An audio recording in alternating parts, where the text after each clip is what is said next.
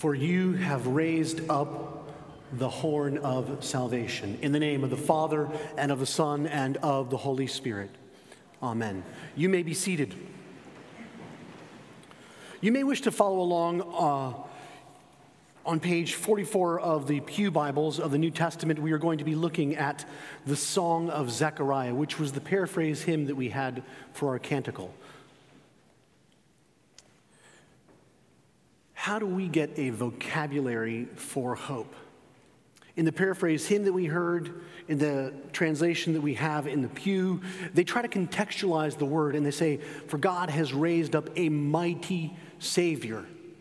But I love the, the poetry of Zechariah where he says, For you have raised up a horn of salvation. Now, that may not mean much to you, but let me start by telling you a quick story. Several years ago, a friend of mine uh, invited my wife and I uh, to their wedding in Spain. After the ceremony, uh, we gathered at the reception for tapas, dinner, and festivities. And it was an amazing celebration. Of course, my friends encouraged me before I came to bring a change of clothes.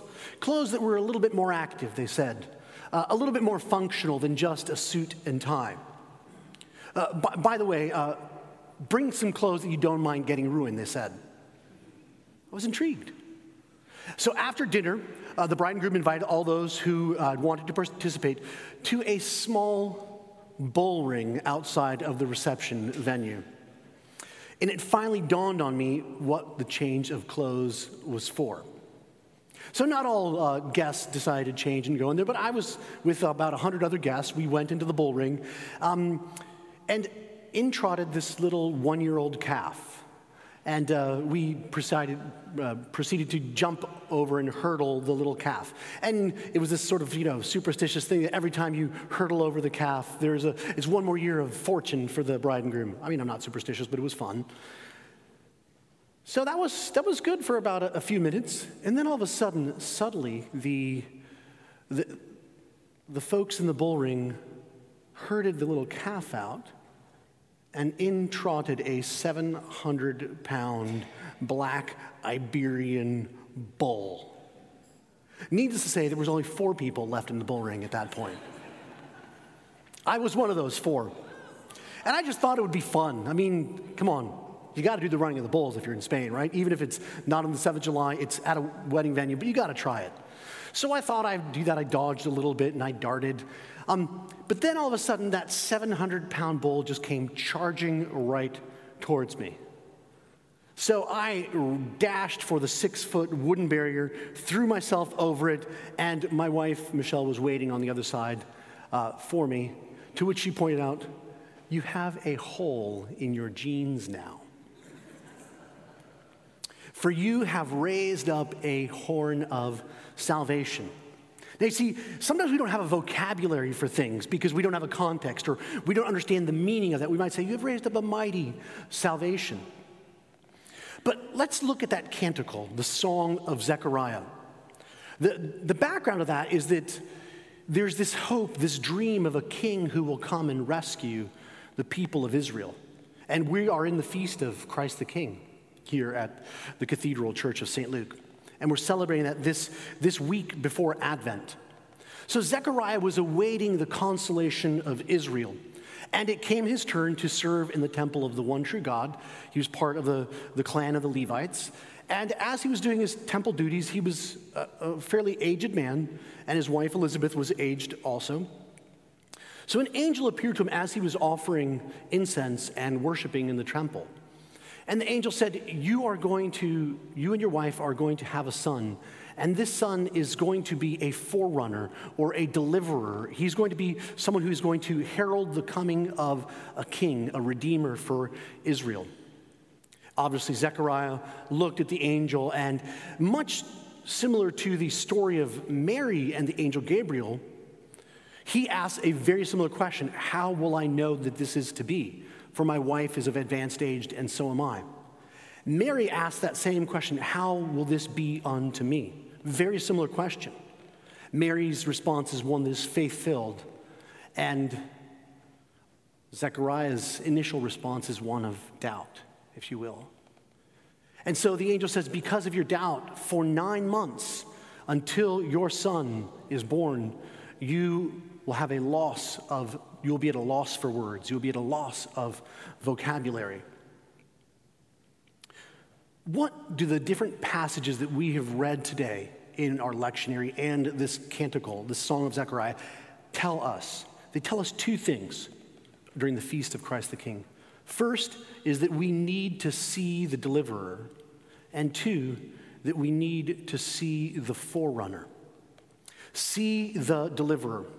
Sir Antony Flew, the noted uh, philosopher and uh, atheist who wrote the book There Is No God, uh, once said, Give enough monkeys enough typewriters, and they will produce the, write, the writings of Shakespeare.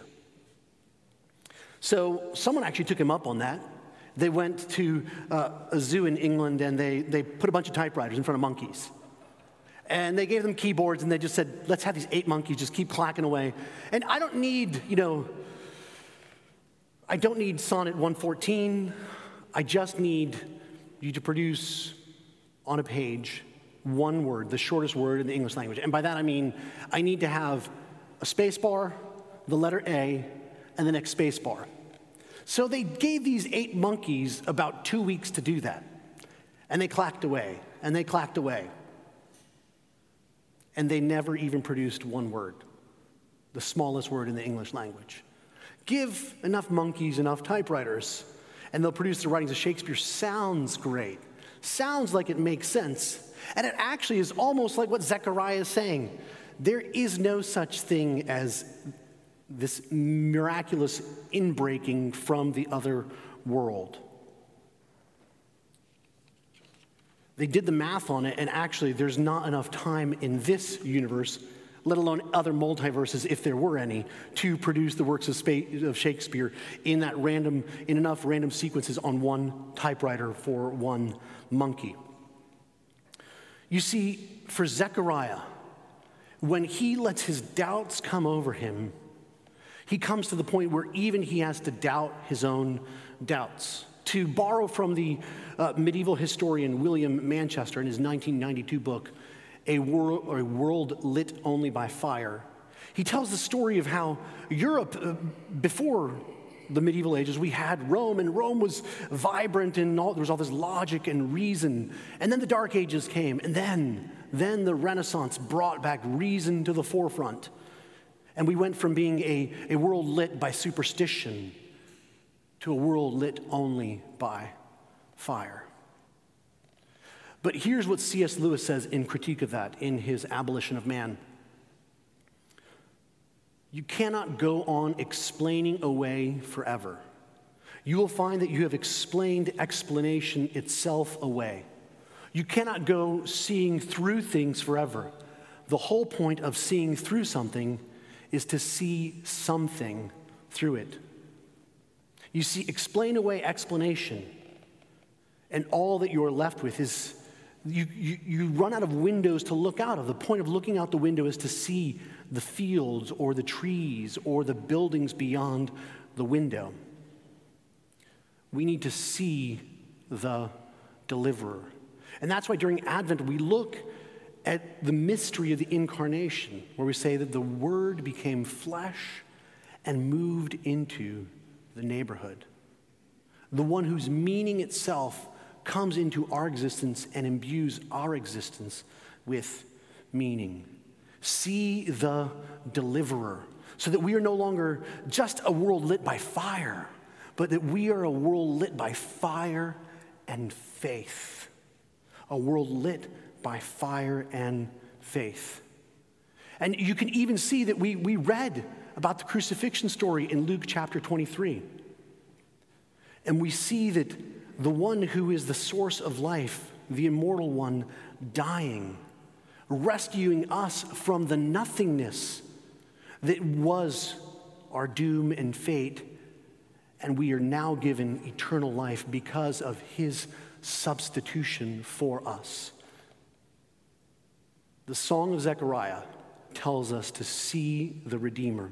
So if you look at those verses in Luke chapter 1, verses 67 to 80, you'll see that two thirds of those verses are about the deliverer. See that God has raised up the mighty horn of salvation, who will gore and trample over sin, death, and the grave. And won't just leave a little nick in someone's jeans as they're jumping over a, a wooden barrier, but will actually trample death. And you can say, as St. Paul did, Death, where is your sting?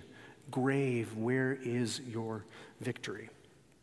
But the second thing that we see in the Song of Zechariah is this is that we are to see the forerunner.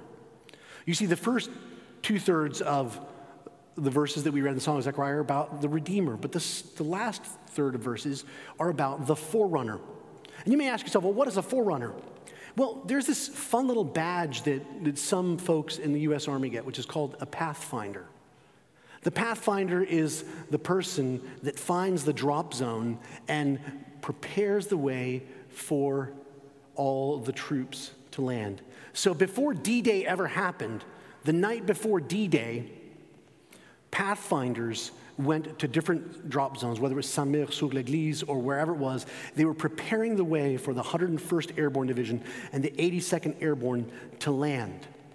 And as we heard from the dean last week, that, that D Day we know was the end of the war. But from D Day to VE Day, there was a lot of mopping up that happened during that time. But what does a forerunner do? A forerunner is also a herald. For you, John will be a herald of your cousin Jesus. You will tell the world about Jesus, the, the once and future king. And you see, the last third of those verses that we read in the Song of Zechariah are not just about John the Baptist, they're actually about the church of Jesus. It's about you and me being heralds of good news. When Allied troops finally made it to Auschwitz, they hadn't finished up all the, mop, the mopping up operations, but when they arrived there, they came not giving good advice, but giving good news. And they told the men, the women, and the children there at Auschwitz, You are free. And similarly, that's what John the Baptist is doing. He's proclaiming to the people of Israel. He says, Repent and believe, for the kingdom of God is drawing near. The king is drawing near. And that's what we will start looking at next week with Advent when we look at the once and future king. In Advent, we look back in order to look forward.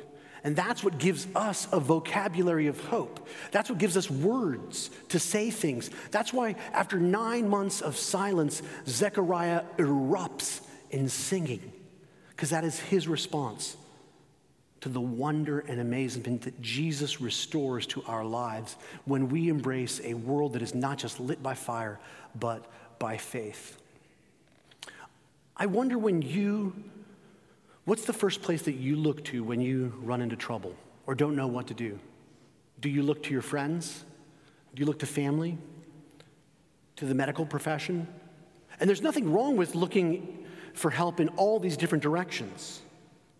But the first place that Zechariah looks is forward. You see, regrets look back, fear looks around, worry looks in. But faith looks up.